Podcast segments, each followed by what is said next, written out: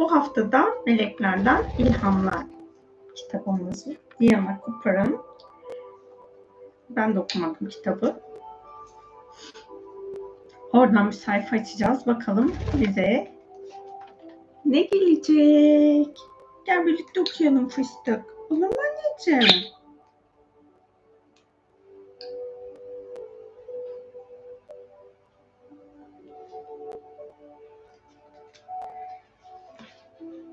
Sayfa 78'den bir bölüm okuyoruz. Diğer tarafa geçerken.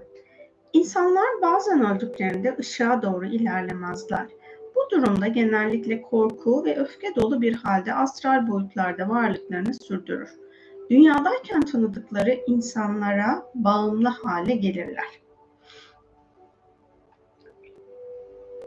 Joanna bana içinde berbat panik duygusu ve ölüm korkusu uyandığından bahsetmişti. Epey konuştuktan sonra bu durumun 10 sene önce annesi olduktan sonra ortaya çıktığını anladı. O zaman annesinin gerektiği gibi diğer tarafa geçmediğini ve kızıyla bağlantısını koparmadığını fark ettim. Kendi korkusunu ve paniğini Joanna'ya yansıtıyordu. Meleklerden yardım istediğimizde hemen devreye girerek annesiyle arasındaki bağı kopardılar annesinin düzgün bir biçimde diğer tarafa geçebilmesi için dua ettik. Joanna'nın büyük annesinden ve meleklerden bu sürece yardımcı olmalarını istedik. Joanna'nın büyük annesi hemen ruh formunda ortaya çıkınca Joanna'nın annesi onunla yeniden bir araya geldiği için rahatladı ve mutlu oldu. Melekler onların etrafını sararak Joanna'nın annesinin ışığa doğru ilerlemesine yardımcı oldular. Joanna'nın panik atakları hemen sona erdi. Bedenli bir halde yaşamımızı sürdürürken hayatta kısıtlı ve genellikle ön yargılı bir perspektiften yaklaşırız.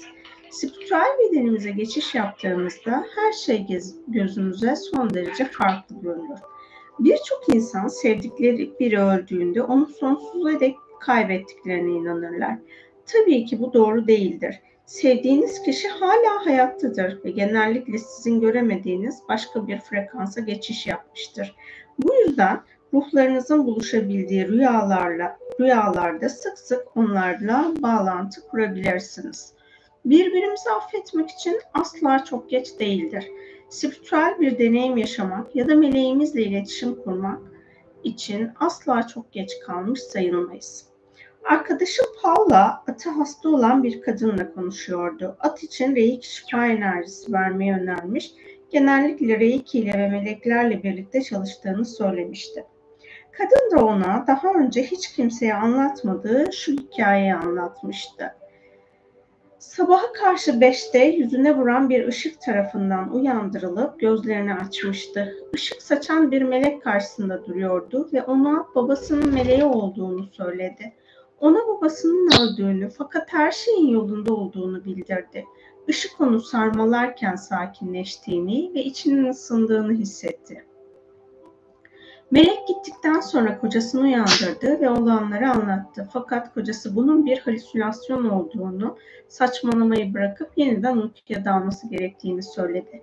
Saat 7'de telefonu çaldı ve babasının sabah karşı 5'te öldüğünü bildiren bir mesaj aldı. Paula açık bir tavırla kendisiyle konuşana dek bir daha hiç kimseye melekten bahsetmedi. Şimdi size İrene'den duyduğum en sevdiğim hikayelerden birini anlatacağım. Her aklıma geldiğinde yüreğim burkulmasına yol açıyor. İrene bana bebeği doğduktan iki gün sonra kayınpederi ölünce ailesinin özellikle zor bir dönem geçirdiğini anlatmıştı. Kocası babasının cenazesine gittiğinde İrene de tek başına bir hastane odasında yatakta uzanıyordu. Aniden pencerede bir ışık belirmiş ve içeri girmişti. Bir melek endişelenme, sana zarar vermeye gelmedik. Sadece bebeği görmeye geldik demişti. Işık ikiye ayrılmıştı. Meleğin ve odada ilerleyip beşiği sarmalayan başka bir insanın varlığını hissedebiliyordu. Sonra iki ışık birleşerek kibar, kibarca geri çekilmişti. Irene, bebeğin büyük babasının onu ziyaret edebilmesi için hastaneye getirildiğini anlamıştı. Birazdan anlatacağım hikayenin meleklerle ilgili olduğu kesin olarak söylenemese de ölümden sonra sahip olduğumuz özgürlüğü açığa vurduğu ortadadır. Rose bana babasının akciğer kanserinden öldüğünü söylemişti. Onu ölüm döşeğinde görmeye dayanamadığı için bu süreçte babasının yanında olamamıştı. Ancak babası olduktan sonra onu görmesi, son anlarında yanında olamadığı için ondan özür dilemesi gerektiğini hissetmeye başlamıştı. Babasının ölüsünün durduğu odaya gitmişti. Babası üzerinde parlak renkli bir sabahlıkla bedeninin yanındaki bir sandalyede oturuyordu.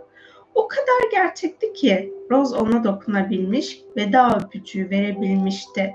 Babası bu muhteşem bulunduğum yer o kadar güzel ki neşe dolu ve korku diye bir şey yok demişti. Hizmet çalışması. Diğer tarafa geçen insanlara yardımcı olmaları için meleklere dua edin. Böylece meleklerden yardım alacak. Bunun için minnettar kalacaklardır. Evet mesajımız mamães.